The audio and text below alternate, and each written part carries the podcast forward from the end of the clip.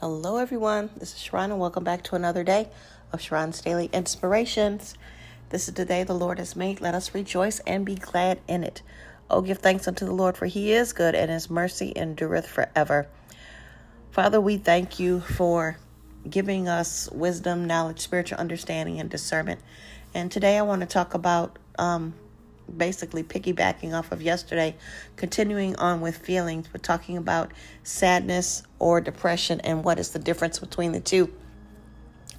I happened to see a um, commercial on streaming Peacock, and it really bothered me how um, it was a family sitting at a table.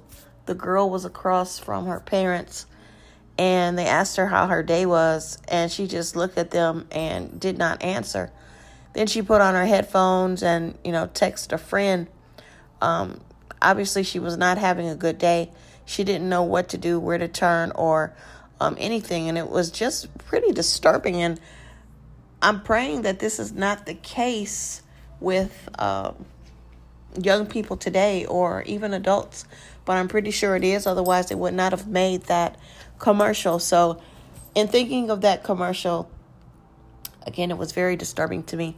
And so, I just want to put out a couple of podcasts about depression and sadness and pray that um, if this is you, that you receive the help that you need.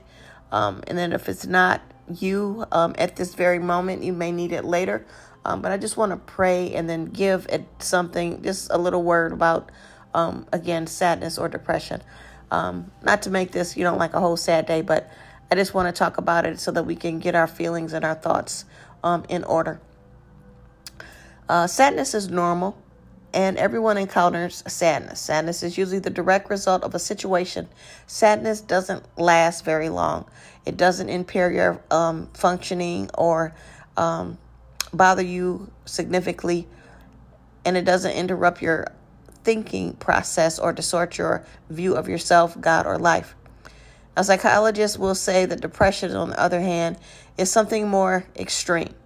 When these sad feelings deepen and persist over a course of weeks, months, period of time, it worsens into a clinical depression. How do I know that? Because I'm a clinical psychologist and I talk about this all the time with clients and with others. So, unlike sadness, depression involves feelings and emotions that interfere with your state of mind, impair functioning in many aspects of life, and they disrupt your view of God, self, or life in general. So, I came up with the scripture, which is Romans 12 1 and 2, New King James. I beseech you, therefore, brethren, by the mercies of God, that you present your bodies a living sacrifice, wholly acceptable to God, which is your reasonable service. And do not be conformed to this world, but be transformed by the renewing of your mind, that you may prove what is that good and acceptable and perfect will of God. And then the other scripture, Lamentations 3 18 through 29, New King James. And I said, My strength and my hope have perished from the Lord. Remember my affliction and moaning, the woodworm and the gall. My soul still remembers and sinks within me. This I recall to my mind. Therefore I have hope. Through the Lord's mercies, we are not consumed because his compassion fails not. They are new every morning. Great is thy faithfulness. The Lord is my portion, says my soul. Therefore I hope in him. Hallelujah. The Lord is good to those who wait for him, to the soul he seeks him. It is good that the that one should hope and wait quietly for the salvation of the Lord. It is good for a man to bear the yoke of his youth.